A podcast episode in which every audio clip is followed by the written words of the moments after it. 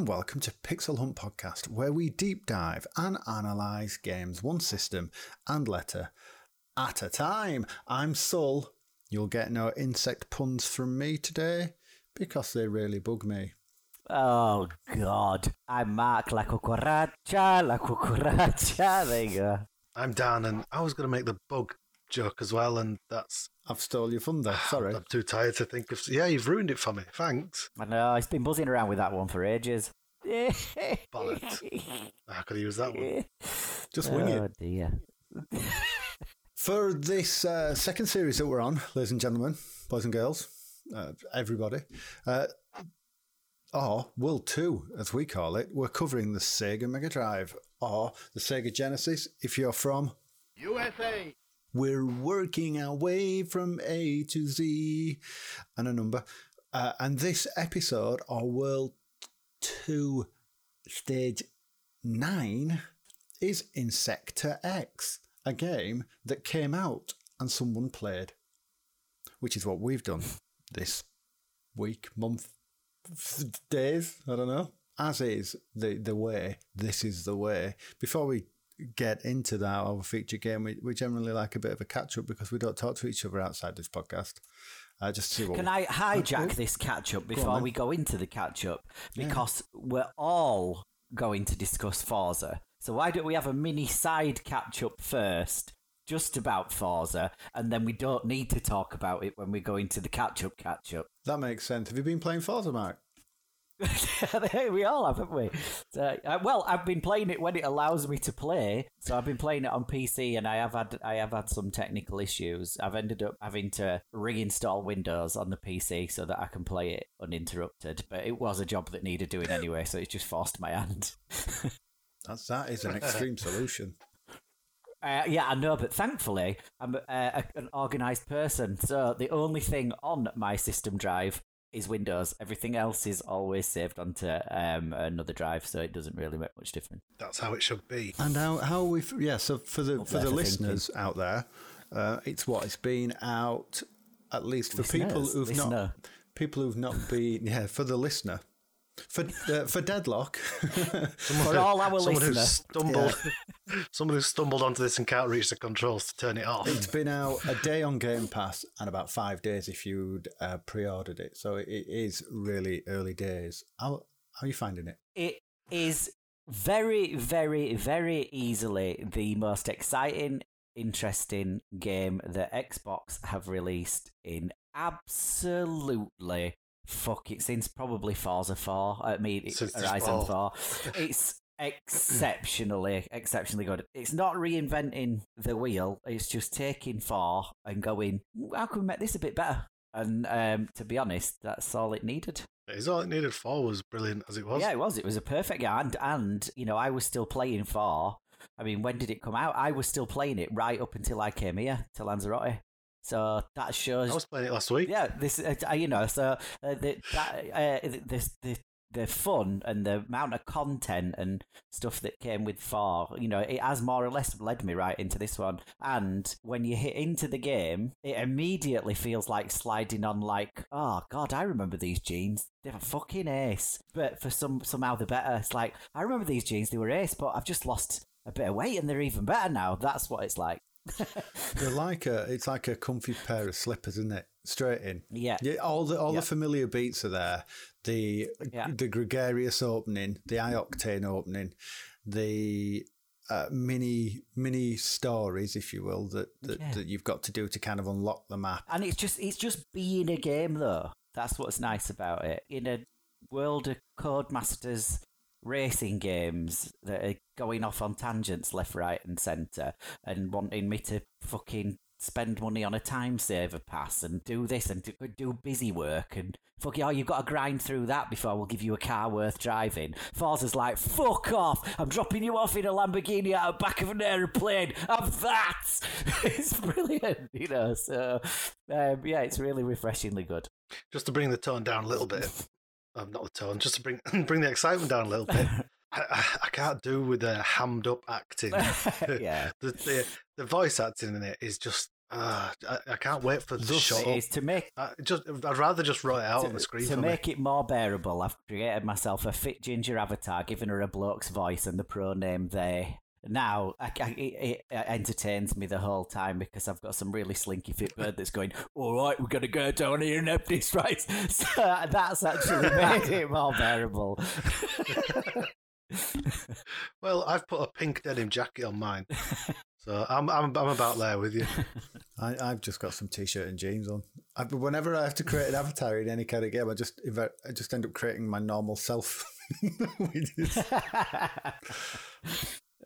But yes, it is. Uh, it, it's it's wonderfully good. And what are those bits where it, it seems like there's some more interesting player created content? I seem to have stumbled across it, but I haven't stumbled across making any of it. Have you guys done it? I haven't made any yet, but they're they are um, are they called challenges? Yeah, they're like a deck of cards, aren't they? Um, and yeah, they, they get subsequently more difficult, but they seem to be created by people, and you can like them and upvote them and things like that. That's new, is it? I don't remember that. There was something Uh, similar so. before, but it wasn't as detailed as it is in this one. Was it not Super Sevens? Was that not people uh, people Yeah, created stuff? Yeah, I do know. No, Um, there is all, all the there is a, a, a big everything's got cards now. After playing Back 4 Blood, all, all the cards in Forza Five are on cards, and there are a deck of cards, deck of car cards. You know, when you look at your car collection, obviously you've got the mm. old Oh, they've done it like a sticker yeah, book. Yeah, you they can almost unlock, have. yeah, Collect all everything's these. cardy. The the only thing I don't like about it, and this is coming off the back of this is the first game I've played that's not on PS5. I think this year since I since I moved over here, I've been using the PS5 for the gaming.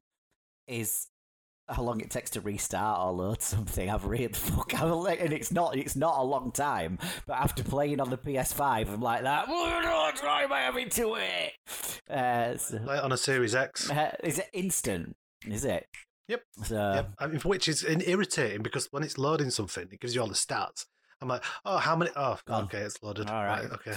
yeah. If I could get hold of a Series X, I would be playing on it on a Series X. I, th- I think I'm over uh, PC gaming now. Um, I'll probably get back into it at the end of the life cycle of the consoles when it gets better than them again. But at the minute, the experience on console seems to actually be a bit better than the experience on PC. It's not instant on the PC, and the thing is, the annoying thing is, I've got a ridiculously beefy PC, all fully SSD'd up, so there's no excuse for it not to be. So, and it still isn't. So, yeah, that's annoying. So, what about you, Sul? Like you say, it's, it's more of the same, and that's only a good thing. It's slicker. Uh, There's less trees to hit, which is good. There is. They seem to have. They seem Well, to have dialed. They're all This- cactus out. They seem to have dialed down on things that can stop you in your tracks. Yes, definitely. yeah. So flying through small bushes, small trees, cactus, stuff like that. Yeah. Rocks, you can't drive Do you not through think a rock. that's just part of- I, I found that out.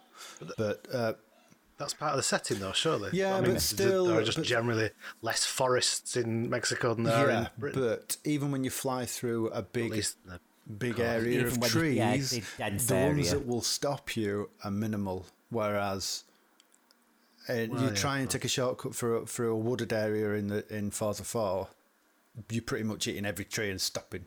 Nah, I used to like that doing doing Eliminator and running through the tree and just being like Mm. Eh, eh, eh, nipping between them all. Like, yeah, like you're something in a mini and someone's chasing you down in like a Lamborghini, twisted through all the trees. And fuck you. I, I- yeah, I'm liking it. I went online with a couple of guys. I went online with Davo and uh, Mitso um, from Twitch uh, last night. Uh, no, the night before. I, me and you, Dan, had a quick crack on it last night. Uh, I must admit, the online aspects of Forza is something I've never really spent much time on. So I'm not sure what. Because obviously you can do all those playground games, can't you? The tag, the King of the Hill, the flags, that kind of stuff that's in the game anyway. Um, and I always thought, well, is it just you do that but with friends? Uh, But I don't. But, but Yeah, maybe there's more to it. So I've set up a, a, a car club. Um, I've sent you invites and stuff. So maybe jump on there as a. As, but yeah, in, in answer to your question, it's good and it's more of the good stuff, and that can only be good. Good. But apart from Forza stuff, then, uh, what you what you's been up to? Music, games, TV, stuff like that. You know, the stuff we normally talk about before we deep dive and analyse one game's uh, one letter and system at a time. Well, I've been playing games and watching films. Go on Which then. is not like me. So I finished Cuphead. Did you? You fucking bastard! I can't finish it. Yeah, get good. I think is the term you used when I said I don't like Bloodborne. Yeah. But um, yeah, it's um, it's good. The difference Really good. between me and Cuphead and you and Bloodborne is that I've tried. no, I have. I, I did. I, I've tried a lot of hours of Bloodborne. I just it's not clicking. Maybe I'll go back one day. Who knows? Yeah, Cup, Cuphead finished, and I liked that when I finished it, the two achievements that I unlocked for finishing it both were rare. So it yeah. pops up with a little diamond. It goes boom. Yeah. Like two percent of gamers finished it. ah, yeah. Uh, but I'm assuming that's because a lot of people went, ah, it's looked nice, and I thought I'd want to play it, but it's hard. It's it really hard. And you finished it on your own as Uh, well, didn't you? And, uh, Without without an additional player, because Yes, I've not. Pl- I've never played it in co-op. I've- I don't know what it's like. I've only really played it in co-op. Um, so and it's really good fun. Um, but yeah, I can't really imagine playing it any other way. No, I, I did. I really did like it. I'd like more of it, please. Maybe that's why I can't finish it because kids are shit at it. I'm going to blame them. It's them two little ball bags. It's not me. It's because kids are shite. they keep dying. I spend half my time Yeah, yeah, reviving they're them. dragging me down. I toyed with the idea of going back and trying to get A's on everything, but I got A on the last two levels, and I thought, ah, no, I'm not going back now. Um, Metroid Dread finished that as well. That's good, really good. I really enjoyed that. I think I liked it because it didn't overstay its welcome. It for me, it was about eight and a half hours in total. Mm. The pacing felt good. You know, I never felt like I was just stuck going round in circles. At one point, with um, what was the other one I played lately? That was a similar game, Hollow Knight. In Hollow Knight, there was there was points when I was like, "Where am I supposed to be going now? What am I doing? What what power do I need?" Because it was just quite a big game. Mm. I don't think I ever felt like that with Ori either. Does it come with some like really crazy objectives and like speedrun elements or something? I was listening to a podcast today and there's some kind of it's like side quests or something. Or am I imagine that and I weren't listening properly. not that I'm aware of. There's a lot of um, hidden areas, and you do need to like some of the bricks. You can you break up. You can smash the bricks, and they'll have a different kind of um, icon on them, and you can only break them with certain powers. One of them is uh, a speed run wall. So if that's what if that's what people have said and you've misunderstood it, but the um, yeah, you, you, there's a power you get where you run and then she goes in faster and faster. You can break through that, something yeah. and some of those are really tricky to get to because the space in which you need to get up to speed is quite large, but then you've got to keep that momentum going and bounce around and smash through some walls like two screens away. They're really difficult. I give up with them because just I'd finished it anyway, so I'm not going back through it. So eight and a half hours, about sixty odd, seventy percent um, item collection. But yeah, good. Doesn't overstay its welcome. Looks pretty. Plays well. Bueno. I'd give that um, nine awoogas. Really, really liked it. Been to cinema. Watched Dune. Dune. I've watched this as well. Good. I thought it was amazing. Really good. What- Did you do like Well, it? I, I, I say it's good. I think I enjoyed it. I don't know. I can, I th- I'd like to see the next one, and then I think I might, um, I might think more of the first one. I've watched it and gone, okay, I see. Yes, it was big and it was grand and it was I impressive. I watched it again last night with Jen because it's not. I can't get it on the cinema here, but it's on HBO Max, and I noticed a lot more and liked it a lot more the second time, even though I liked it a lot the first time.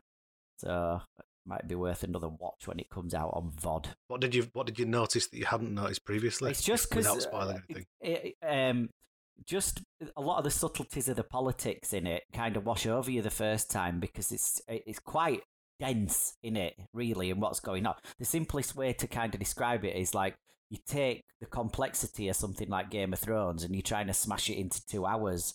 And so you're trying to introduce all these characters and set up this world and set up this story and set up this whole hierarchy political system all in this two hour thing and still make it exciting, interesting, and have action and stuff in it. So it's quite a dense film and you enjoy it the first time, but you kind of come out of it thinking, what happened? Um, and, Yeah. uh, and when you watch it the second time, you can soak it up a bit more, and it's quite it's quite nuanced, really, really good. And I think I think it'll just keep getting better and better and better and better the more you watch it. I hope now that it's done well, because they had plans to do it as two films, didn't they? I hope they actually stretch it out, because I think it would be the longer they make it, I think the better it'll be. They've also they've already committed to part two, haven't they? That's already been um, Well, they kind of, but yeah, kind of I- the deal won it for for them. I think they, that were their sugarcoating for saying let us do it on HBO Max at the same time because he was dead against it. Um, and I think they said, look, we'll give you two if you let us do it, kind of thing. And that, I think that's why it caved. I mean, I, I came out of it going, "Whoa, Mm. what what just happened?" You know, processing a lot of information yeah, there, exactly. Yeah, and and it is quite heavy the first half an hour, forty five minutes in a way. You, you're learning all the characters' names. You're learning the if you've not read the books anyway, you're learning all the, um, yeah. The, they handle the House of Atreides. Yes, hand- the book right there. Sullivan is waving in front of us. they handle it in a very clever way some of the exposition like the fact that he's watching a documentary about the island and about the people and about the this so rather than it being some shitty exposition conversation you know you're learning about it as he's learning about it. i thought stuff like that were done really really Yeah. cleverly there were loads of because obviously i know the original one because i love um you know david Well, lynch that's where David Lynch fell there'd been a- down, didn't he? He, he, had, he had the inner monologue of all the characters. I'll get this. I'll get this. I'll get this. The book onto the screen by just having everyone talk in their head for eight hours. Yeah.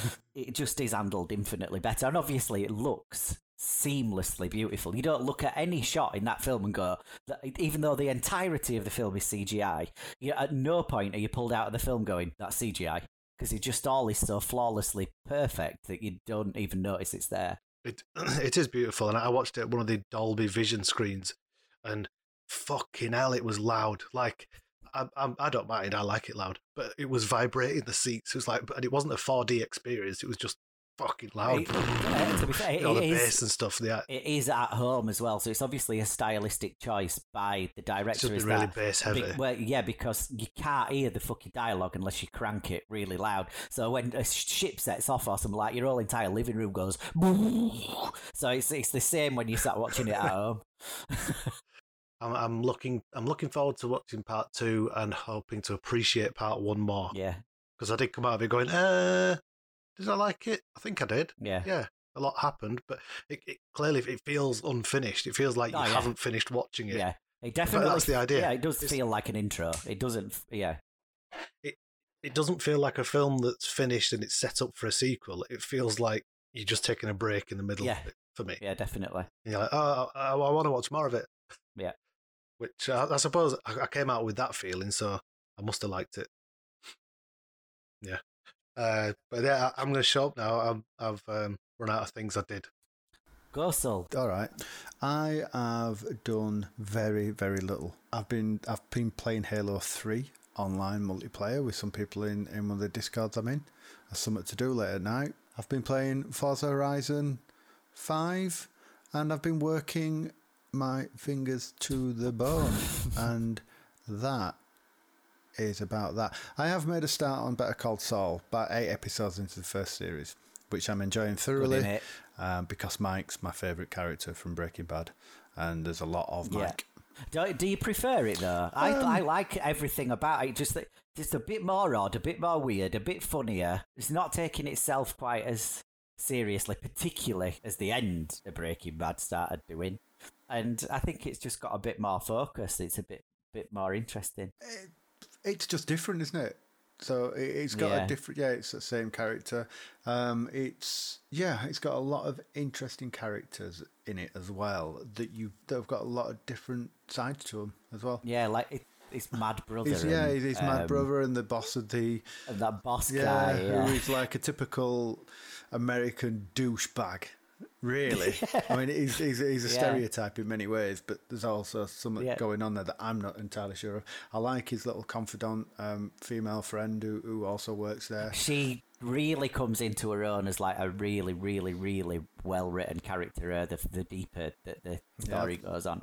The good the thing with Better Call Saul versus Breaking Bad is Breaking Bad had peaks and troughs of that's amazing, that's all right, it's getting a bit boring. Wow, that's amazing. Whereas Better Call Saul just keeps getting better and better and better and better and better and better and better and better. So cool. Um, Yeah. But no, that's it. Um, I don't know what is it, two or three weeks since we last recorded. I, I just I'm on the treadmill. It's always typically busy with my work going towards Christmas as we as we come to an IT change freeze. So everything just star, uh, snowballs towards Christmas. No pun intended. So it just feels like I'm just looking forward to December. Oh, saying that, I've been still been playing Ocarina of Time. I've got Ganondorf's Castle to do on my Sunday Twitch streams. Just that left, and uh, I finished Evil Within on my terrifying Thursdays on Twitch where I play horror games. It's yeah, it's bit it? crackers. I'm not entirely sure. Uh, It's one of those Japanese games, and I didn't realize it were a Japanese game. I always assumed it were a, a US game, and then I played it, and it's from Resi 4 dude, isn't it? Yeah, it's that Resi 4 guy, yeah. And um, it's absolutely off its head. And I, I, yeah, it's mental. and I'm trying to keep track of am I in someone's head? Is it, am I in his head? Am I in my own? I, I'm not entirely sure. Oh, it's finished. But either way, it's um yeah, it, it, Um, it's a good. I, did I, the one thing I really loved about that game is the opening of it, the very opening where you end up um, in that thing with that big butchery guy chasing you and Oh, you're hiding yeah. in cupboards Yeah. and uh, you know that is a really strong opening, isn't it? Yeah. And Um, the second one's better. okay, well, I'm looking forward to it. I didn't I didn't want to go. I didn't want to bounce straight from the first one to the second one and burn myself out. So I've pivoted to uh, to tonight as we record. Tonight it'll be Resi Evil Code Veronica on the Dreamcast. So that'll be oh interesting. God, you fucking hell, shit that. Um, and it's long. Yeah, just play four. That's the only one worth playing, isn't it? Um, well, I'll wait while Sul's finished. But I, yeah, I've I, I've done. My life's been, and I'm trying to finish Dune, the book. Have we? Have you mentioned Dune at all? We've got into got into it somewhat. Um, most of mine's been covered with Dan. There are a couple of things, however, um, because they brought out Resident Evil 4 for the Quest. I went and bought a Quest so that I could play Resident Evil 4 on it, only to get the Quest home and realise that it's only available on Quest 2. Which was a bit annoying, so I bought a Quest 2 as well. Um, so we've now got two quests in the house, and I have to say that they're really good. They're really, really so much better than I say that I only got it for one game. That is the only game I haven't played. The, uh, it, it, it's brilliant. It's every bit as good quality as the Vive was, um, connected to the PC, but there's no cables, there's no messing around. Um, the multiplayer aspects, you know, being able to got one of them in, uh, you know, we've got uh, on three floors here, so you know, one person playing it in the basement, another playing in the living room, and being able to, you know, double up and uh, and multiplay on games and stuff like that. And then I've seen the kids playing with some of the other kids from from school at some of the stuff on it. They they, I think because it's a, a console in its own right, because it's in a closed architecture. Um, even though these games are running on lesser hardware, they run perfectly. The tracking is perfect. Um, so I've got to say, like, if you've got kids that similar age to mine, nine and eleven, and you're struggling what to get them for Christmas because fucking none of the consoles are available, for the sake of three hundred quid, the Quest is definitely, definitely worthy of your attention. So, uh, so that's that. Um, June, I was going to talk about the only other thing I've watched um, TV wise is there's a new series of Curb Your Enthusiasm on HBO, which is just as amazing. If you like Curb Your Enthusiasm, it's just as amazing as you would want it to be. So it's probably up there with the best it's ever, ever, ever, ever, ever been. Um, and then the other thing is Guardians of the Galaxy. So I'm in two minds with this game. It's really, really, really, really fun. Um, it's like joy to play. It's not too difficult, but it feels like they're purposely holding back for a much, much, much better game the whole way through.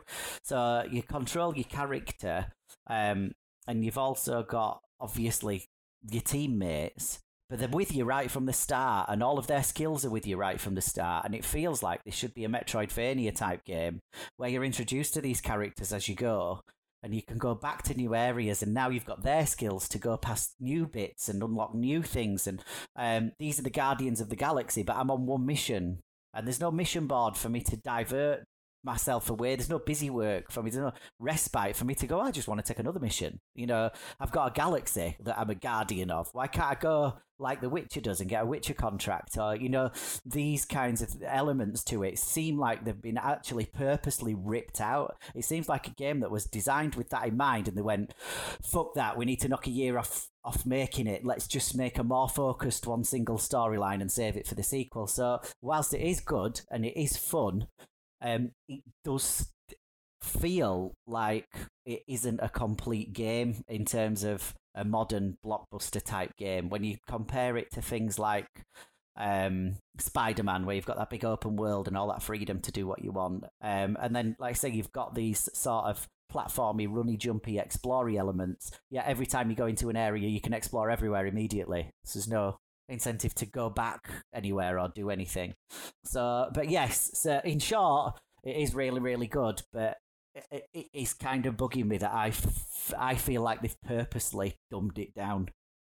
I might be wrong, but that's how it feels. Do you think? That, do you it. think on that is it, It's is it some kind could- of it course correction for the Avengers mistakes they've made? Do you think to get them I don't. back on the good ground? Because I've noticed it's been getting good reviews, um, and It, it, oh, yeah, it's good, and I'll tell you, the script, the acting's amazing. It is consistently hilariously funny, which is refreshing in a game. You know, particularly because, like, you know, we played that Jedi one, which is an exceptionally good game. That's probably the closest thing you can compare this to. But it's very, it takes itself very seriously, and the storyline's very serious, and all that sort of stuff. And it's refreshing to have something like this where a lot of time when games are trying to be funny, they just cringe and horrible. But this isn't. It is genuinely funny. You know, the lines are delivered well, and the script is really, really good. So that is a refreshing thing to be a part of. But it's very easy.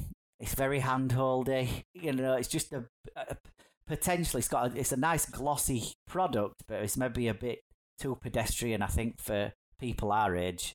I think like twelve year olds will think it's best the best game in the world. I think uh, like when I finish it, and I, I would think you two will probably feel the same. You come out of it going, yeah, we're good, it was fun, but we're a bit shallow, which, which is fine, I yeah, sometimes that's all you need, isn't it? Bit like the films. Yeah. Yeah, I, th- I think we're Yeah. often as gamers. I think we're often um, trying to make make if if things aren't nine nine out of 10, 10 out of ten. People are like, it's not that Yeah. good, then is it? You know, a lot of things are, are, are averagely good. Yeah. So, what's the game? The game that we've been playing? This is the game. The game that we've been playing.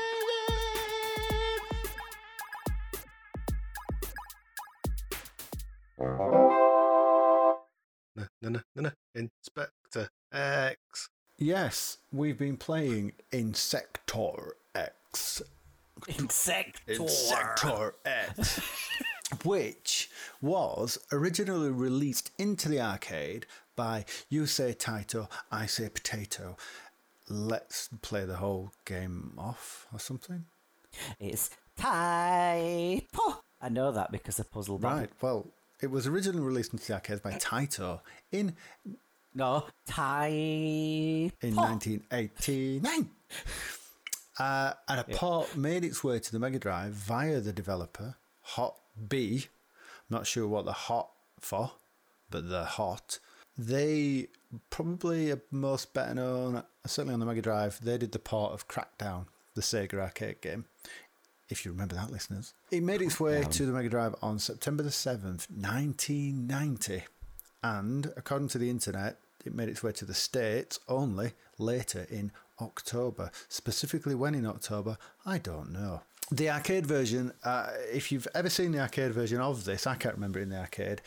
It's very much a well, they call them cute 'em ups, don't they? It's a shoot. It's a cute shoot 'em up. I don't know, Yeah, did they? a cute 'em up, name. like Parodius or other cute stuff, in which you control what looks like to be a cartoony, uh, what I first thought was a bee, but then he had a propeller on his head, but he seemed, but he's got Yeah, it wings, looks but like- he's sat on a rocket. Yeah, it looks like the dude from Rainbow Islands sat on some kind of little thing shooting other characters from Rainbow Yeah. Islands. Does the arcade So if you one? if you think back to Rainbow Islands, all the all the insects and stuff that are on each of the ledgers, all the enemies look very, very much like that, don't they? Yeah, on the And arcade one. if you've ever owned Taito Legends 2, which was a collection of Taito games, I'm not sure was it on the PSP. I think it was on the. I think it was quite multi-format. You will find Insector X arcade version on there. However, Hot B chose not to make that version, and when they brought it to the Mega Drive, although they did also port it to the Famicom, and it was very similar to the arcade game, but when they took it to, I don't know why. The Famicom one looks absolute bobbins. When they took it to the Mega Drive, they decided to change all the sprites to uh, make them look more sci-fi mecha inspired. Um, so the main character, Kai, I think they changed his name as well, changed it to Kai. He looks like uh, a cross between Ant Man and the Wasp. It looks like someone's combined Ant Man and the Wasp together and sent him flying. I thought he was like some dude in a kind of weird aliens mech suit. Yeah, I don't, I don't know, but he's called Kai.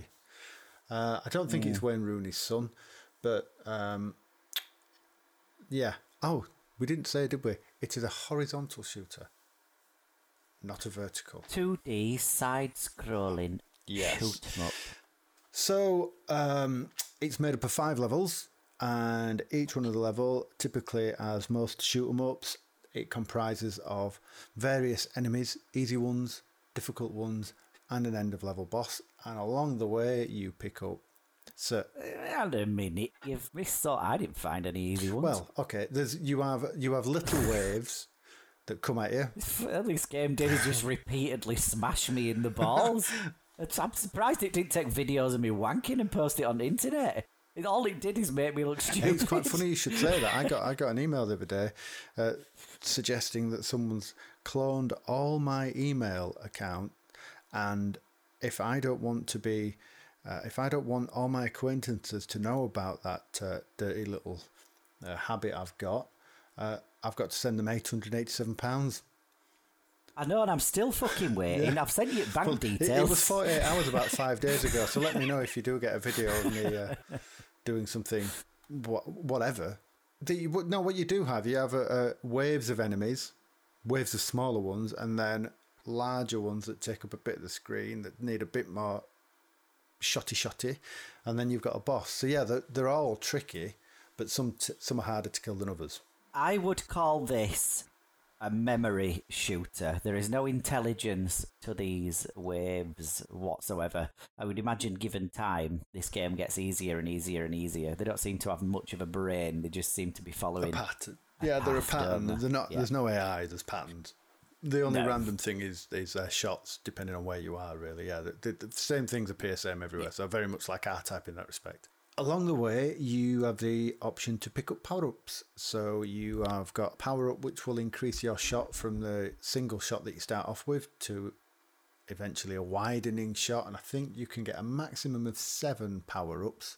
I think, but your life is immeasurably improved when you do get the spread shot, as as is most case for most shooters. But then you've also got a, a secondary weapon whereby you can flip between an air to surface missile, a bit like Scramble, or an air to air missile, which are just faster things that come out the front of you and do loads more damage. Now, I, I got this swap option. There's a little icon up Yeah, red and the, like, blue, red isn't gun, there? Yeah. Blue gun. But it didn't seem to do anything when I were playing it. I could switch it, Uh, but it didn't really second, seem to change. so the second much. button. Did you press any other Did you- buttons? Yeah, did you press the other button? No. Okay, well, that'll because there's three buttons on it on a Mega Drive joypad, man.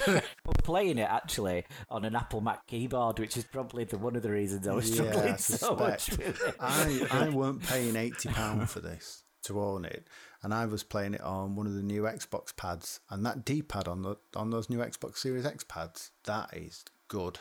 If you compare it to the original Mega Drive pad, which is not really really good. Uh, but yeah, you you pick that second weapon, and then you can shoot it at the same time as your main shot. So you're just dropping bombs or flying or chucking missiles out the front of you. Makes it a little bit easier, not much, not much. Yeah, Really, not much. You just do a bit more damage. That's all. but the but the spread Right. is spread is a lifesaver, really. As is most spreads at weddings and funerals. Imagine a spread being a lifesaver at a funeral. vol-au-vents are out. Oh, Yeah. Ted's alive. Grandad's back on vol-au-vent. Uh, all the enemies on this game, as implied by the title, are insect based, even though there's some spiders where technically they're not an insect, are they? Or flies. Flies aren't technically, No. which is an aphid. Yeah, they are. a fly is an insect. Yeah, aphids are insects. A Yeah, spider just- isn't. yeah, spiders That's are the one. not. An insect is just, it's just got to have Right, six there legs, you hasn't go. it? Six legs, insect. you. yeah, there's, the rule. I knew I had it somewhere in my mind of- tank. Parts of your body. It's Oh yeah, it's got to body have parts two as well, thingies, hasn't it? like a thorax and a, a abdomen. Uh, uh, Well- not- it's not. It's not a pixel insect Bug- hunt bug hunt. is it? Welcome to uh, Insect Hunt, where we deep dive and analyze insects, one insect at a So time. yeah, so you get spa- I'll have to inv- invite Ben Fogle. He'll tell. me. you get spiders, uh, snails, flies, mushrooms. Even shooting Fish. mushrooms, and they're not insects. I'll tell you that much. Yeah, yeah, fish. No, and there's a weird, yeah, there's a weird Yeah, fish. fish. Yeah. So it's but predominantly it's insect based. That's why it's called Insector X, right? Live, deal with it. Okay. Mostly insect. There thorax. is, as I've said earlier, five levels in total: desert, garden, city, some kind of uh, hive thing, which is the last level. And at the end of every one of these levels is a massive insect boss. So the f- end of the first level, you come up against a big wasp, waspy wasp man. He's called Big Wasp. And he shoots stuff at you, and then if you don't finish him off quick enough, he gets his stinger out, and then he shoots that at you, and then oh, there's worms on next level, isn't there? In garden, yeah, which is yeah, yeah. So they've all been mechanically enhanced, haven't they? Like the wasp's got Hmm. metal legs and that. Are the, uh, uh, is is there a storyline? Are these insects or are these flying contraptions that look like insects? I'll tell you what it Dune, is. Where the where the spaceships are like I dragonflies. think this is a story, but it happened in real life. Someone went.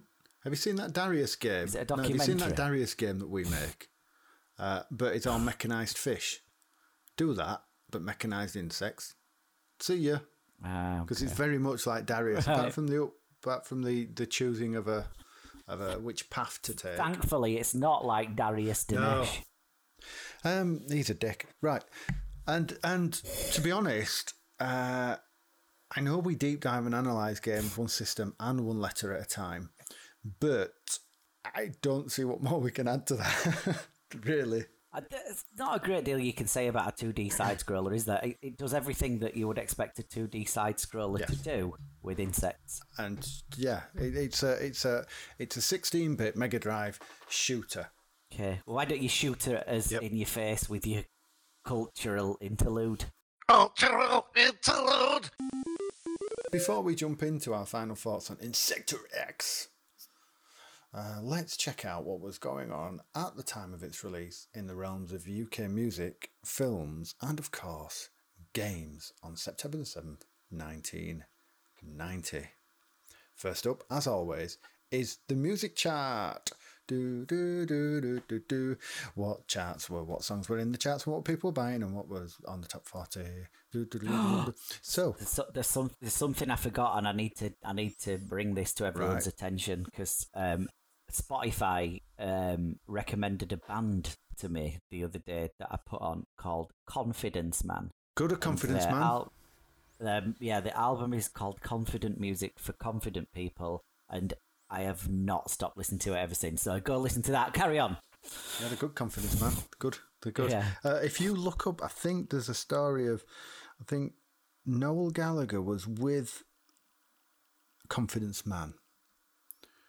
And they were next door in some, I think they went round to their apartment and they were making loads of noise. And the neighbour complained. So it was actually Noel Gallagher and The Edge went round to the, to, that, and he went, are you Noel Gallagher? He's like, yeah, yeah. Sorry, we're just making all these days. You'll have to look it up. It's on, it's on YouTube. I'll put, I'll find it. I'll put I'll the find link. it. It's a good because he's a he's a racketeering in Noel, whether you like him or not. He can tell a story. Yeah, he's funny. Um, but I'll dig it out. I'll put that in the notes. Singles. Climbing one space from nine.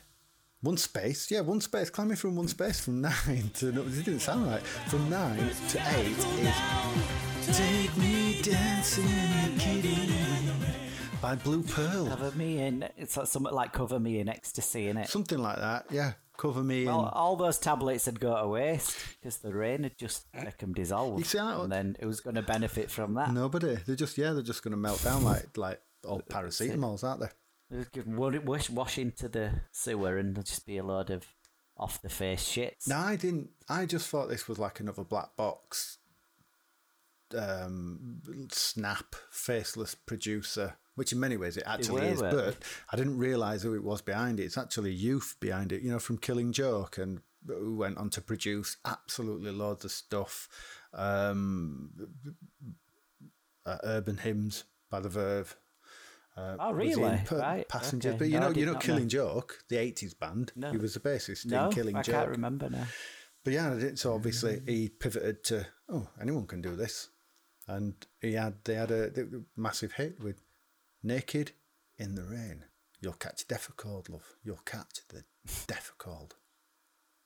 Jumping nine places, nine places. I said nine places to number four is boom. Dum dum dum dum dum dum boom boom boom boom boom boom boom boom boom boom boom boom boom boom boom boom boom Well, that's quite timely because that is uh, what Confidence Man sound like. Oh, really? Yeah, is that, is that what you think? Yeah. By by D Light. Um, have you heard I hate this this song. album, which is World? Why? Well, I can't. I, I can't do with it. What? I just, Really? Why? It's Never fucking liked it. great. No.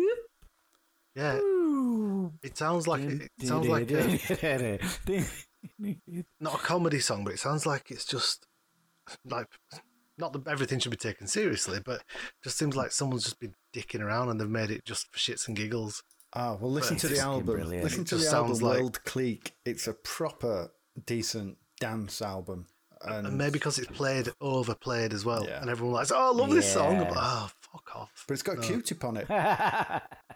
it's got got Q-tip on ginger it. in it. That's all I need. Interesting. Looking up uh, some of the background of this, I noticed that uh, Miss Lady Kier, the the lead lady, the singer, her of the hair, the ginger. the ginger. Yep. So calm down, Mike. She I know a tenuous link actually back to Forza. So my character's Ginger, and then the registration number of the car is Ginger's, and all of my car cars are Ginger. so, so anyway, onwards. well, well, bringing it back round to computer games, that, which is what this podcast is essentially about. Sometimes she uh, she sued Sega uh, over her, what she perceived to be a likeness in Space Channel Five. You know, Ulala. Yeah, I can see I suppose the dance moves actually are and very uh, hair similar. and everything. And uh, uh, her catchphrase Yeah, was yeah. "Ooh la la la la la" or something like that, wasn't it? And the mm. and the Space Channel Five character was called Ulala. She eventually lost, and I think she lost to the the, the court case to the to the something about nearly three quarters of a million or something. Oh, so fucking yeah, that that was costly. Ah. but she's still going now. I, I think she's still DJing and stuff. Whereas Deee-Lite are no longer going. But yeah, check that first album out. That World Clique it is really like a proper nineties dance album. Worth checking out. It does. It, it does say on the um, her Wikipedia page that the about the Channel Five Space Channel Five lawsuit that uh, she claims that Sega offered to pay her sixteen thousand dollars to license her name, images, and songs for the game. She rejected its offer, and then she They did it alleged anyway. that they They just went and did it anyway. Yeah. Not good. And at number one is an absolute pile of steaming turdarina, which is Bombalurina with Itsy You know- Bitsy Teeny Weeny Yellow Polka Dot Bikini, which is, sounds like this. I'm not going to sing it. Sounds like this. Cut to that. That's what it sounded like. And Right. um, again, I didn't realize. So for any U- US listeners, it was a the guy singing it was Timmy Mallett, who was a uh, a kids TV presenter over here, and it was all right if you're eight. But I didn't realize who produced it was Andrew Lloyd Webber. So he Ah, was really? coming. I don't know. I can't. I'll get my timelines right in my head. But not only had Andrew Lloyd Webber done this, it, That only reinforces my hatred but for he it. also did that Super Mario. The the Super Mario dance. Oh yeah, he did that as well. So was, what was he on a mission to just do shit dance tracks?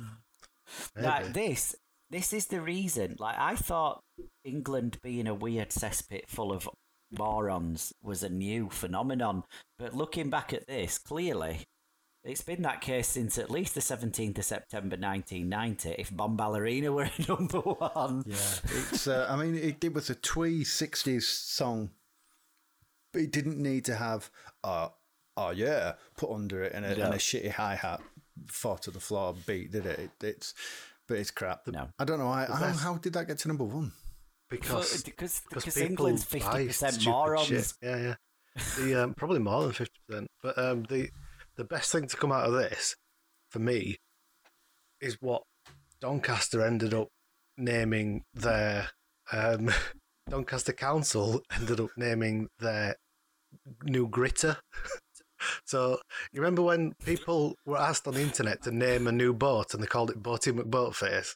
And then, Yes. then people went, let's let's not do that. So Doncaster Council got a new gritter, and people were free to put in their own um, names for it. Now they got a plough, they got a, a plough, snow plough as well. That got called David Plowy, but the um, the gritter, the gr- the gritter got called Gritsy Bitsy Teeny Weeny Yellow Anti Slip Machinery.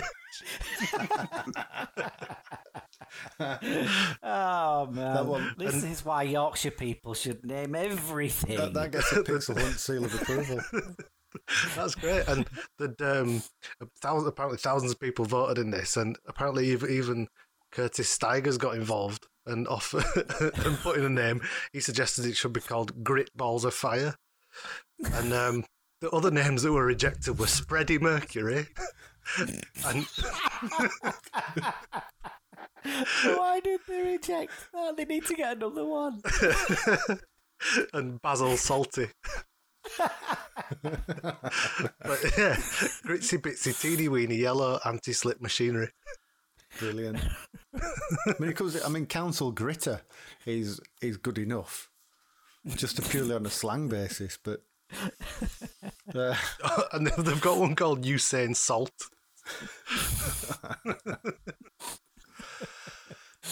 Oh dear. albums, anyone? Yeah, go for Okay, it. sliding to five from four is Blaze of Glory by Jon Bon Jovi, which was also the soundtrack to uh, Young Guns Young 2. Guns. Young Two. Guns 2, which I went to the cinema to watch. You, I make you famous. I enjoyed that. So this is Lou Diamond Phillips, Kiefer Sutherland, Emilio Estevez. Emilio Estevez. Yeah. Who else? There were other In- big in Young hitters in it, 2. I didn't know Emilio Estevez was related to Charlie Sheen because I'm Oh, stupid. man. Have you seen a recent Yeah. picture of him? I saw a recent picture of him with the Mighty Ducks, and he looks now just like his dad. He's turning into his dad. Hmm. But he didn't. He changed his name so he didn't get confused with with well Charlie Sheen, I guess, because The other he's, he's a, a freak. Mr. Sheen. Mr. Sheen, yeah, no, don't get confused with. There's, there's, he's already got enough polish to his career. Falling from number one to number three was Graffiti Bridge by Prince, which I- I can always remember seeing the cover. It was released between Batman soundtrack and Giving You Diamonds and Pearls. So, so what did this have on it? That's Yeah, so what's on it? noteworthy. I don't know. That's what I thought. I thought, I can't remember anything that was on this. But so I did a little bit of a look up, and one song was on it called Thieves in the Temple.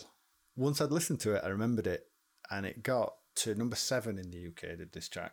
Do you remember Thieves in the Temple?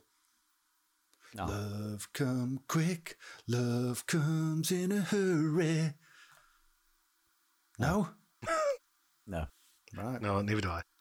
It's There'll easy to find out. thieves in the temple tonight. Oh, There yeah. you go. No. Yeah. It's, it's easy to find out one if you've got an album. You're like, oh, what's that one song off the album? And you can remember the album. Put it into Spotify. Look at it. and look down the plays column because um, every song on the album is nowhere near a million hits. Some of them aren't even at a quarter of a million. But Really? Thieves, Thieves in the Temple off that album has had over five and a half million plays. Well, so that's probably the song that you're thinking of from that album. if you listen to it, it's very much like in terms of pacing and and the beat underneath it. It's very much like um, when doves cry. You know that the speed of it. Ah, right. But yeah. okay. The, that good one. A Yeah. good one, yeah. I mean, he's got a lot. Of, we've said this before on this podcast, don't we, about Prince? There's a lot of good stuff about Prince, but there's almost a lot. He's almost like I don't. I don't know. There's a lot. If you write enough stuff, some of it's got to be good. I don't know. I've tried. Well, didn't he? Didn't he claim to have written a, like a new song every day, like his entire life? Or something? Yeah, but then he died high on drugs in a lift, so I won't believe any- everything he says. at, at number one, What are you going up though? yeah, he was going think up. he was coming down. And at no, number one, because it's 1990, in concert with Jose Carreras, Placido Domingo, and Luciano Pavarotti.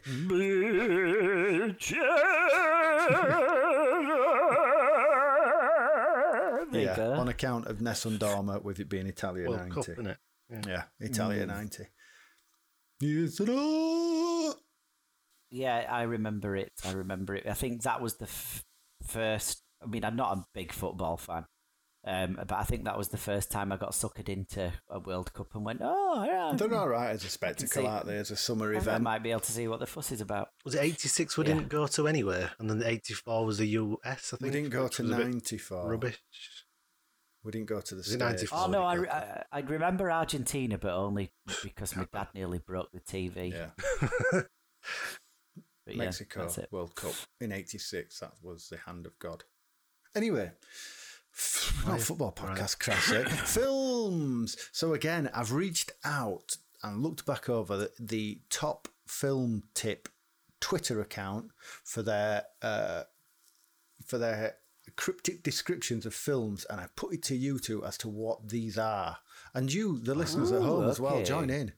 Join in if you get one for right. that. Make yourself a cup of tea. So at number eight, for the answers. what film is this, ladies and gentlemen? OTT fun for older kids and adults alike. Anarchic monster mayhem, akin to an evil Muppet show. Gremlins. Gremlins. In 1990?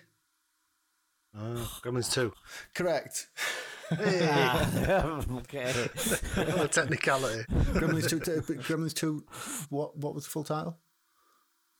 The sequel. I can't remember. Gremlins 2, the new batch. There we go. The new batch, Gremlins yeah, 2, yeah. the new batch.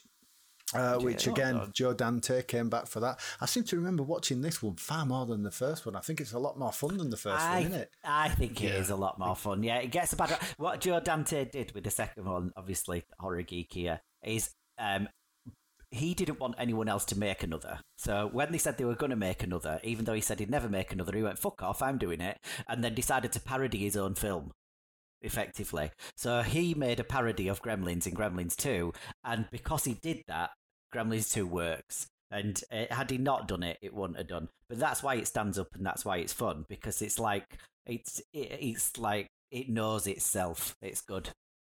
Yeah. Always memories of Gizmo with his Rambo thing around Yeah, his it's head. like the Rambo thing. Yeah. Shooting the flaming arrows. It's a lot more self aware in it, I guess. Yeah, yeah. Yeah, definitely. Uh, number two, then, ladies and gentlemen, uh, strap yourselves in. What film is this? Serial killing, inner monologuing man murderer feeds his homicidal compulsion with scaffolding, ocular icicles, engines, and jet fuel. I ain't got a fucking clue. At number two. Fittingly, at number two. S- Serial killing, inner monologuing man murderer feeds his homicidal compulsion with scaffolding, ocular icicles, ocular eyeball icicles, so it's about engines, someone- and jet fuel. So it's about someone who talks in his own head, who kills people with scaffolding. Um, what's the I'm ocular gonna kick myself when I hear this. Uh, Yeah. right, go on then. Die Hard 2. Oh, you cunt. Welcome to the party, pal. again. I went to the cinema to watch that with you. I've not seen it. It's no, no Oh, me. oh, I've it not seen wasn't it. you. No. We went a few weeks earlier to watch Batman on my birthday in Rochdale. That's I don't think I've seen two. I don't. I don't think I've seen two. I don't think I have. I've have. definitely either. seen one and three. It's based on a book. Do you know? It's not a the first one is, isn't No, it? no, the second. This one is but it's something like thirty-eight minutes or something, based on Ah, a book. And at number one, It's in the airport. number one, an Allied aircrew fly a bomber on a mission over enemy territory. One way or another, it will be their last.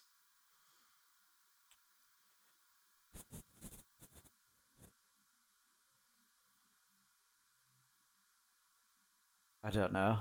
Everyone thinks. Everyone thought the podcast had just turned off. Then yeah.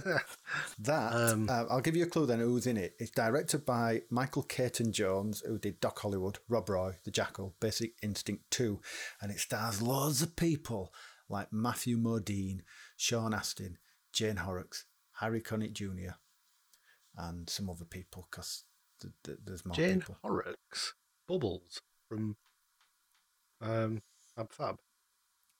I've got absolutely no idea. Memphis No, I Bell haven't. End. Oh, yeah, I never watched it. I, it had really bad cover art and it looked like, oh, yeah, not watching that. So I didn't. Fair enough. Never judge a film by its cover art. And that's that's uh, that's your films, ladies and gentlemen. Let's moving on to games. What what we've been waiting for? Games, games, games, games, games. So on the seventh of September, nineteen ninety, CMVG issue one hundred six was on the shelves in. Woolworths. Now, interestingly, there's you can see in here that there's a few Amiga and ST games, um, nothing particularly notable. What gets the crux of all the CMVG hits really is all in the Mean Machines section before it, Mean Machines became a thing. So you can see now that everything's pivoting towards the, the consoles here, really. So a few of the CMVG hits I've picked out. I've picked out Time Machine on the Amiga just to, for in the interest of balance, which is kind of like a side scrolling single screen point and click type thing, uh, which was made by the same people who did Hammer Fist. Do you remember Hammer Fist? No, Hammer Sandwich. Hammer Fist, Marco. You're the Amiga kid.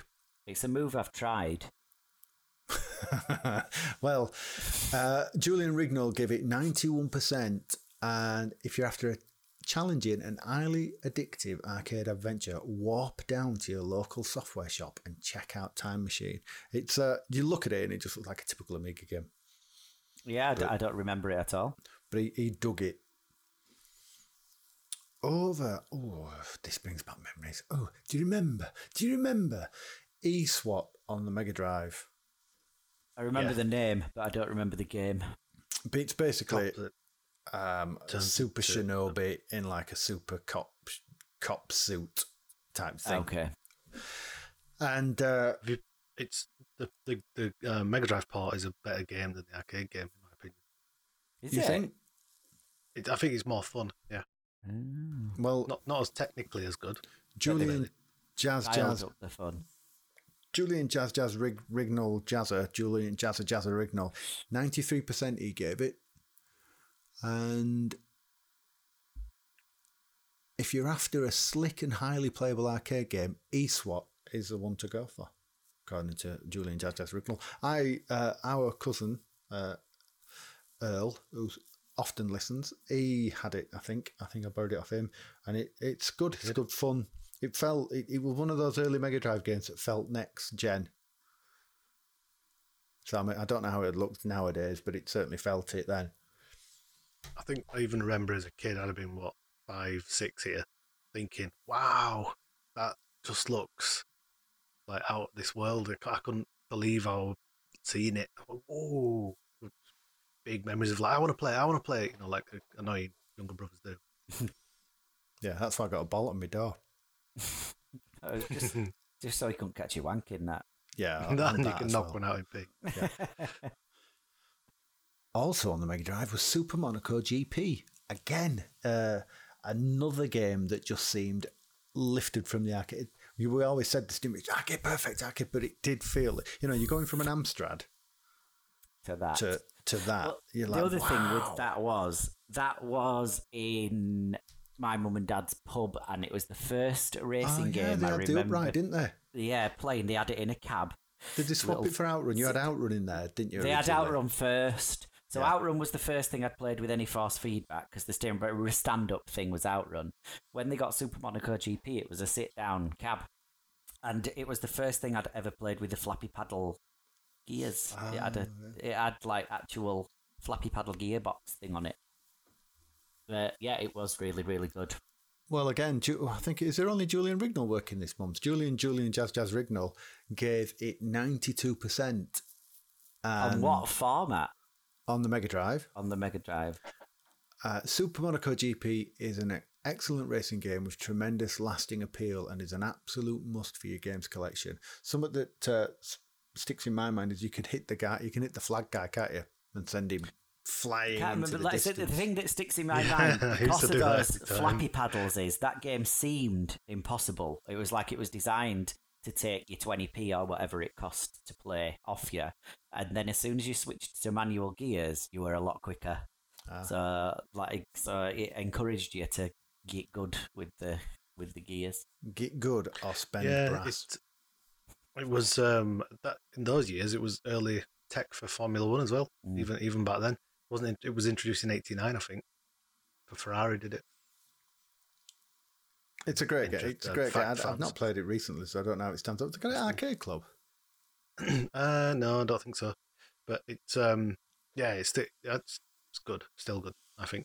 I think I think I can't think of a Formula One game of that era that I would play before that one. I think they do have it at Leeds. I think they've got it upstairs at Leeds. I think, but yeah, it- maybe it's uh, it got a sequel as well, didn't it? it did. Yeah, Ayrton Senna's Super Monaco GP2. And finally, again, we're still in console land. Alex Kidd in Shinobi World on the Master System. Wait. Weird smash together. Uh, that is. well, that's it. They're all Sega properties. We'll have them all. We'll just smash them together. uh, a great game all round. If you like Alex Kidd, you'll love this. Not Alex the Kid. Stop calling it that, everyone out there. People do that. It's not Alex the Kid. Yeah. It's not. Stop it. Alex Kidd. Uh, uh, and that was Robert Swan. So Robert Swan uh, gave Julian Rignall a bit of a breather there and awarded it, yeah, 92%. Thanks, Bobby Swan. Bobby Swan. My name's Bobby Swan. Here to review some games. Alex Kidd in Shinobi World. You throw a spinning star, punch a man. Ninjas are great. Why, why is he It Australian? sounded like Mark Lam- Mark Lamack then. Mark, I have no Mark idea. Lamack, Mark, I Mark, can sound like a num- numerous marks. Mark Power. What's farting round the charts? So uh, they they always put a little bit of a preamble here at the bottom of the charts. So it can't be a preamble, postamble, I don't know, bramble, scramble. Kickoff two rockets to the top of the chart. Though surprisingly, US Gold's footballing effort still pips it to the number one position, which is Yeah. Italy 90. Kickoff uh, 2 was the better game, though. Yeah. I wouldn't expect Italy 1990 to survive another month at that position, especially not now the World Cup is just a distant memory. So uh, in here, you've got the pictures at the bottom, you've got some football stuff, but there at the bottom right, you've got coming straight in at 14, Turrican from Rainbow Arts, which I remember being absolutely amazing on the Amstrad. And then I played it about a year or so ago at listeners CMP's house, Mr. Chris CMP, hi, and it's crap. It really is. I, I could because someone had a Mister there. I can't remember whose it was, but there was a Mister there with, with all the cars on it, and um, or, or, you know all the female, particularly the, the females out of the cars. And I said, "Oh, if you've got an Amstrad car on there, check out Turrican. It's absolutely brilliant. It's so good." It's not. It's not. and everyone just went, Everyone, went, what? get out. Yeah, it doesn't really scroll the Amstrad. Sorry. Does it? Does it load in, in real time as well? And does it sit and screech at you? Uh, what else is here? Uh, nothing much of note. You've There's got a big trouble in Little China game there that I don't even remember ever existing. I'm going to Google that. What do you know about that? Anything? It's like a, remember Thundercats? If from memory, remember Thundercats? That were a side-scrolling walk around. yes, around I thing. quite liked it I actually. yeah. believe Big Trouble in Little China is like that as well, Ah. possibly. yeah, I thought that Thundercats game was good. Yeah, it's all right. It's all right. Uh, what you got here? You've got here, right? Uh, Fantasyland Dizzy, which seems to be in every chart all the time, and uh, Paperboy re-release there on the Encore label. Uh, so there's still a lot of budget stuff in here. Oh, Uh, Big Yogi's Trouble in Little Escape. China looks awful. yeah, is it a side I had Yogi's Great Escape. Yogi's Great Escape. Yes, I remember playing that. Well, they was on the high tech Hi-Tec label uh, that went through a phase of bringing all like the Hanna Barbera characters to Yeah. to computer games, didn't they? I had Hong Kong Phooey as well. Yeah, and Hong shit Kong- trainers. Atamantia and shit traders. right, believe it or not, arcades were still around in 1990, Only making just. its only just and making its way into the arcade this month, scoring 88%, was Alien Storm. Been there, done that. Yeah, Currently residing in my arcade I machine. think, I think that was downstairs. last last good game we played. I don't know. Well, again, Julian, No. Julian Jazz Jazz Rignall, again, working overtime. He give it 88%. Uh, Alien Storm is a thoroughly enjoyable mixture of shooting and bashing and features some of the most blastable alien scenes in Alien Syndrome. Shoot 'em and watch 'em splatter. Play if you're a Gore fan. A, a Gore fan is, that's that Welsh guy, innit? I a Gore fan? You know, Gok Wan does Gok Wan, yeah. um, Yeah, something. you are what you were. I don't know. Ah, there you go. and also was Michael Jackson's Moonwalker.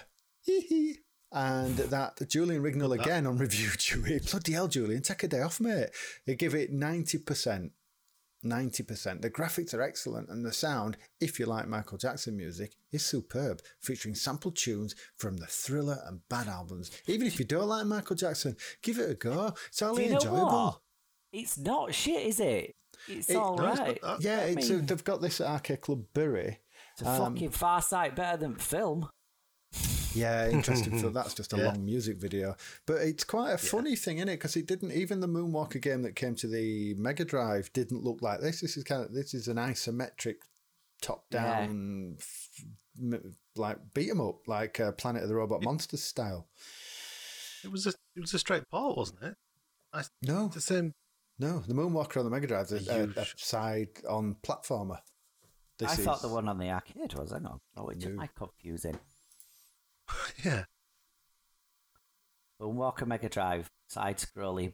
Oh, no, bullshit, we're on yeah. arcade, aren't we? Yeah. And a Moonwalker arcade, I thought was also, but more like an isometric No, you're right. thing. Yeah. It is. It is. Isometric. I don't remember isometric. bits Yeah, on yeah, yeah, yeah, yeah, yeah, yeah, yeah, yeah. Definitely, that is exactly how I remember it. Yeah, isometric. Yeah, And because yeah, your smart bomb on the game was you'd press it and Michael Jackson would start doing a dance. dance routine and all the enemies would dance and he'd go like, "Ee-hee," and then a load of um, electricity would shoot up their ass and kill him. Which is ironic, but I think that's what killed him. but that's it. That's your games. That's that is culture. That's 1990 September culture in a nutshell. Culture. s- pixel hunt shell or something. I don't know. I'm struggling for analogies tonight. Let's see what we thought of Insector X. What is your verdict? Shall we start with Mark, who only knew there was one button on the pad? yeah, it's tricky this because there's a lot to like about this game, but it's just not fun. Um, we've had a few that fall into this category. The sprites look nice, the graphics are good, the music is amazing. The music's probably better than the arcade version. Of the uh, the aesthetic is better than the arcade version.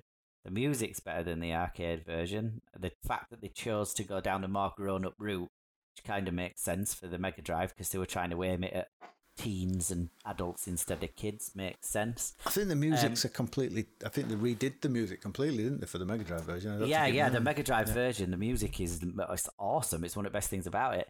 And the thing is, it's fast, it's fluid, it doesn't jitter, it doesn't slow down. There's it's, it's a lot of frantic action going on, and it never seems to slow down.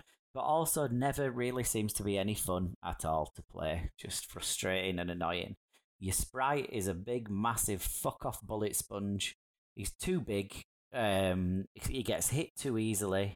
Um, and it's more it is more a test of memory and patience than it seems to be a test of skill unfortunately for me um so as we've said numerous times on this podcast the frustrating thing with this is there's a good game in there if someone had fucking grabbed it and shook it and just gone hang on a minute um it doesn't break you in gently there's no real story to hook you in to make you care about what's going on. So without those elements, it, it, you're just left with a pretty shallow, very difficult shooter that's more frustrating than fun. So that's that's my review. That's it. Right. Okay. Daniel. Oh, but hang on. Yeah. How many how many awoogas then, Mark? It's difficult this really because I think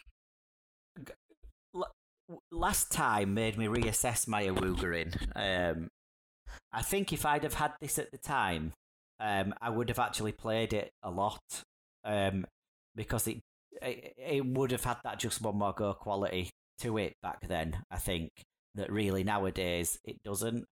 So what I've got to think about is how do I rate it now, or how would I have rated it then, and kind of meet it somewhere in the middle. I think. How would I rate it now? Five at best. Five, and I'm only giving it that because it's got nice sprites, nice music, um, and uh, all of the technical aspects of it are, uh, are good. I think had I been playing it at the time, I would probably give it an eight. So I'm gonna sit at a six and a half. Okay, Daniel. Yeah, yeah, um, pretty much like what Mark said. It's um, it's too big. it's too big. The the the character is too big because even though the bullets don't come at you particularly fast, I still found myself struggling to get out of the way of them. Yeah, particularly those long lasery things where uh, yeah. some of the bullets are not small round bullets; they're quite long lasers, like almost just like a line. And when you've got a few of those and you're having to dodge in between them, your guy is so long and so deep. It, it just fucking becomes a logistical nightmare. And when you look at the arcade version, it makes sense that those lines are there because the character is half the size of the gap between the lines when they're being fired. But on the Mega Drive one, your character is bigger than the gap. So eh, you're just fucking dying. It's really annoying. Sorry, go on. Yeah, you, with those sections, you've got to keep on top of it, haven't you? You've yeah. got to keep them dead before they shoot you. Yeah. Otherwise, you, you're really struggling. I found myself getting, like stuck underneath and they're just going along the top of the screen, and I'm like waiting underneath. Yeah, you've got no. You, this is it. You've got no plan B other than hide and hope they go past. Plan B. yeah, I'm, I'm with you on that. It's too big. I suppose you might have got away with it if it hadn't have been an instant death. You know, if you if you could have took a couple of hits before dying. Um, yeah, if you had again, a shield or something, it might have been better. Yeah, yeah. yeah. But it's it's generous enough with its um its checkpoints in level you know, you don't have to go right back to the start of the level. However, you do lose all your power ups, which really, if if you're not keeping on top of your power ups, you you scuppered because that that wide shot, like Sul mentioned earlier, is is a big help. Visually, I don't think it's all that impressive, but it is only early in the Mega Drive's life scale, so uh, I suppose. I thought it know, looked quite nice. I thought that the designs of the just, insects were quite nice, and I liked the kind of Aztec backgrounds and the like the hieroglyphs and things like that that were there was some nice little attention to detaily bits in the background that didn't need to be there but were there yeah no the, the, there's a lot of nice like still imagery for the background and the character designs are good but there's nothing jumps out no. there's no parallax scrolling i'm, I'm not no. i'm not wowed by no. it as a 16-bit game i just go yeah, this is what a Mega Drive game looks like. But I guess. Also, uh, there's no cutscenes of any kind either, is there? There's no no. Yeah. It it screams to me as bang average, and that's that's where I'm going with the Awoogas. Just a five. It's it's not particularly. I'm not. I don't. I, I wasn't. I didn't feel rewarded. I didn't. When I got to the end of a level, I didn't go. Wow, yeah, I've done a good job there. I was like, right, come on, next one then. It was just, yeah, just going through the motions. It wasn't particularly fun, like you said. Mm. Didn't feel rewarding. Average. Five out of ten. Wow, right, okay. Pretty much, whoever comes last on this podcast always goes, pretty much what you guys said. I, I, can, I, I agree wholeheartedly that the, that the sprite is too large. So I've got absolutely no problem with them wanting to do their own thing and changing it from a cute 'em up to uh, something that probably fits with the Mega Drive overall aesthetic. Yeah, Yeah. we're going cool. The game is cool Yeah. now. I'm getting a cool I think that was a good decision. Yeah. fine with that, but your man's too big. You play you play the one on on main, play the original X Sector X. It you because he's smaller, you've got more you've got more opportunity for twitch dodging, quickly avoiding bullets, uh, and this you don't really stand a chance if you're shot No. at the last minute. And and no matter how many power ups you uh, speed ups you get, you don't seem to increase in speed that much. Uh, I think the power ups are fine when you get about, like I say, I think it's the third or the fourth that gives you that spread, and then you get another one that fires loads of circles out. That's also really good. Um, they're almost it, it suffers from from what most of these eras shoot 'em ups suffer from, which is if you die midway through a level, you've lost everything. I mean, you can one of my all-time favorite games of all time ever, ever, ever is R-Type. You can level that at R-Type and whatever Parodius and Gradius and Full Convention, you know, all those Salamander, whatever. They all suffer from it. But this, the speed ups don't really. It takes you ages to be helped. Sorry, not a speed up, but power ups. It takes you ages to be helped by those power ups. And Yeah, they don't come thick and fast, do No. they? So, and they're they're in a very set places. I mean, they are in most of them. But yeah, the problem with this is depending on where you die, it can be a very long slog to the next power up. And if it required a power up to get to that point, and then now you've been stripped of it, then you're stuck in a death loop somewhere because you're not powerful enough to get through it. Perfect. So, perfect example of that is at middle of level three, where um, there's mushrooms and things that that's are fucking well annoying. Yeah, well, there's mushrooms that are below below you, and if you you've only got your shot to shoot forward, and you don't have the side power up to drop bombs on them, it just becomes like you say a Oh, memory dodging. Oh, I know, I know, I've got to go hide up in that top right hand corner there, and, and Yeah, it becomes a dodge 'em up. And yeah. again, I don't mind a dodge 'em up, but your character's too big. Yeah. Well, this this is the point. It doesn't become because because the character is too big, and like I said before, that there is no there is no other route through it than memorizing a route through it, and not dying, or if you do die, memorizing a route through that bit. So it, it, just becomes a test of patience and memory rather than a game. You know, rather than something where you feel like you're playing something that's an organic thing.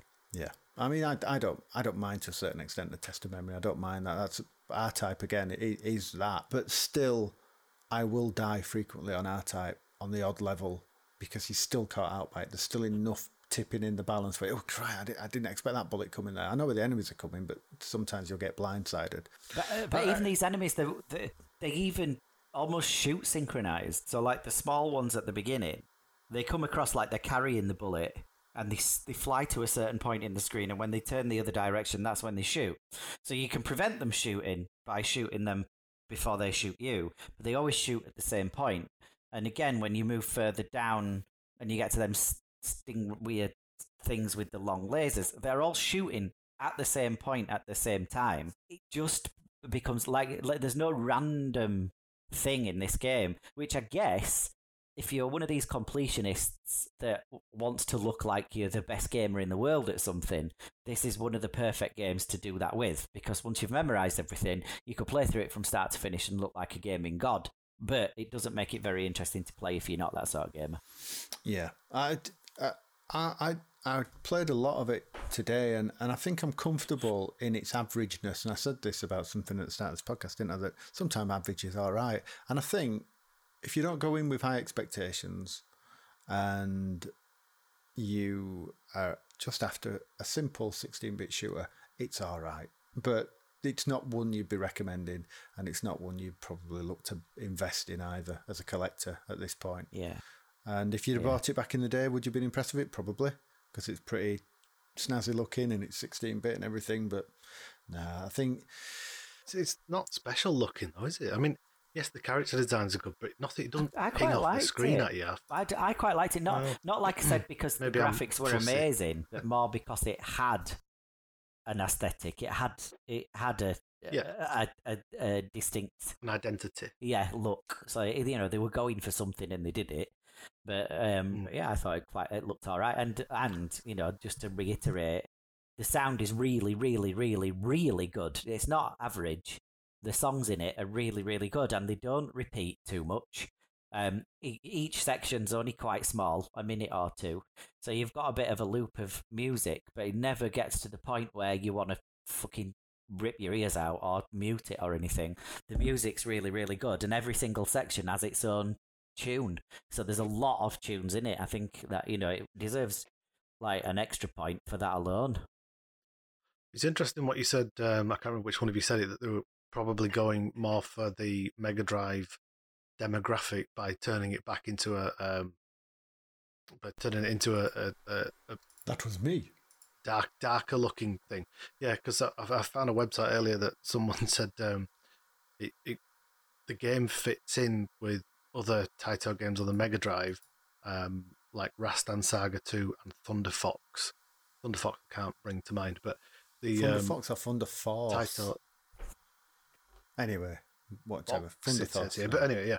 So the point someone's making is Taito had a uh, not Thunder Fox, yeah. Taito had a a bunch of games for that console that were made to look um, gritty and, and realistic and darker than what, we, All what the arcade so yeah, so version. there, there you go then. Right, is that your fun fact? I'll, I'll drop. I'll drop the noise No, in no. now. oh, have you got another? We ain't had a score Oh, okay, yet, yeah. though. I'm stuck. I I thought earlier today playing it as a refresher. I thought seven, and is seven too generous or is Yeah. yeah six? I think six because it just can't. Well, I break, gave it six and a half. Yeah, it, it can't break. It maybe I'm can't break away generous. from from average, really. And to be honest, it today on my lunch it passed an hour. That were all right. So and then it's gone back away. Will I play it again? Probably not. No. I won't. No. So if, there. if I had it on a handheldy thing, I might. You know, if I was sat on loo or on a plane or a train or something well, like again, that. again, But uh, I don't think you would. There's tons of other I- I- stuff. what I will this. Why would talk about playing it on on a handheld thing. What I will say is that it's com- they give you an auto fire that you all down Yes. here and it just shoots. Uh, and that's not you can turn that off in the settings.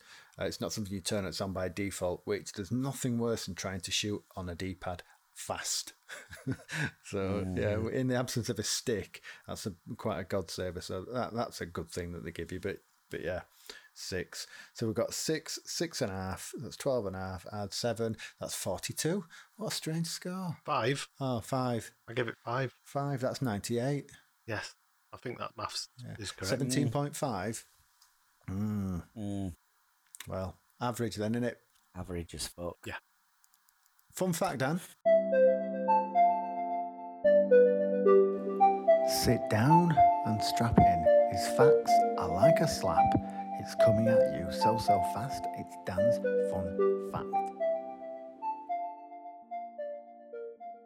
Yoshinori Satake, the creator of Insector X, has confirmed in an interview with a Japanese magazine called Shooting Game Side that um, the game was originally the, uh, the it started life as Konchu Taizen Insect War, uh, and it's described by Satake as an insect version of Taito's Darius game. Ah, there you go. So it it was meant to be a, a dark and gritty looking shooter based around mechanical insects, but they changed it for the arcade and made it cutesy for the arcade.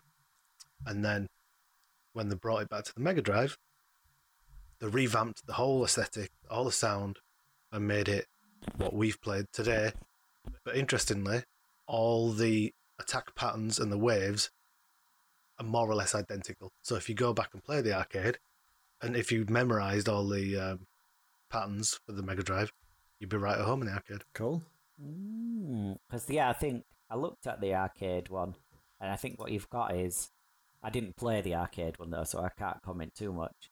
It looked like Mega Drive was executed better, looked better, sounded better, everything like that. But it looked like the arcade one because of the sprite size gave you that little nimbleness to actually play it rather than have it play you.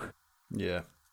Yeah, and, someone's gone through um, on this website I found and, and, and compared the arcade directly with with the with the Mega Drive version, and even somewhat even right at the, the very end credits, the, you get a still of the the insecty looking bee cutesy thing with the with the propeller hat in the arcade flying into a sunset, and you get more or less exactly the same picture, but with this character, it's just been ported. Clearly, it was always supposed to be Insector X that we played, and um, yeah. the arcade and the Famicom got the different version. Interesting. Right. Well, do you want to know what else we could have been playing? It's very, very, very, very Go on. slim on the ground here. You have on for letter I anyway. You've got Indiana Jones and the Last Crusade, which is the side-scrolling platformer from US Gold, which was all over the shop, multi-platform movie tie-in. Do you remember it? Do you remember I it? do. Yeah. They were all right. Yeah, you're all right. You're on top of the train and that, aren't you?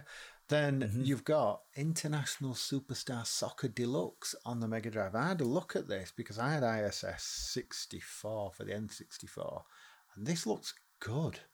Looks, I mean, for the Mega Drive, it looks, it looks, it looks good. It looks better than FIFA, and you could argue that ISS was better than FIFA in them days. You've got uh, a lovely Sega CD uh, game called Iron Iron Helix, which look is like an RPG dungeon crawler but science fiction themed. Which looks, Ooh, can- that looks tasty. yeah, I can remember seeing it, and it, but it looks interesting. It's Obviously now it looks Oh, grainy. I wish It we'd have got that. Yeah, it looks really grainy and everything, but it looks yeah, it interesting, does. doesn't it? that looks mega interesting. Yeah, I totally wish we'd got that. It looks like there's plenty to talk about there. And finally, because it was CD format and you have all the memory and all the storage to do with what you will, there was INXS make my video, which was a video editing uh, thing for uh, INXS before Michael Hutchence uh, was found dead in a wardrobe after masturbating furiously. This looks fucking awful. Well, so sometimes just because the technology is there doesn't mean you should do it. Although that could be said for this podcast, really. doesn't Again, though, I think it would have been a more interesting podcast if we'd have got that because that looks fucking hilarious. INXS, make my video. And uh, yeah, so that well, leaving it, wrapping it up there with the Antipodean rockers. Uh, should we see what the randomizer's got for us? Yes. See what interesting stuff he's got next time.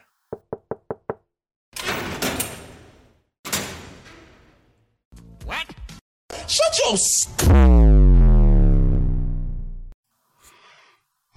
All right, lads. Uh, how did you like letter I? It was shit. Shit. All right, okay. Good. Glad it was. That's what that's what I wanted. So the next game you can have from me is letter J. J for jobby, jobby face, jobby face, jibbing jobheads, which is what you are. Anyway, have this game. It's supposed to be good. I hope it isn't. Jungle Strike. Helicopter, helikopter.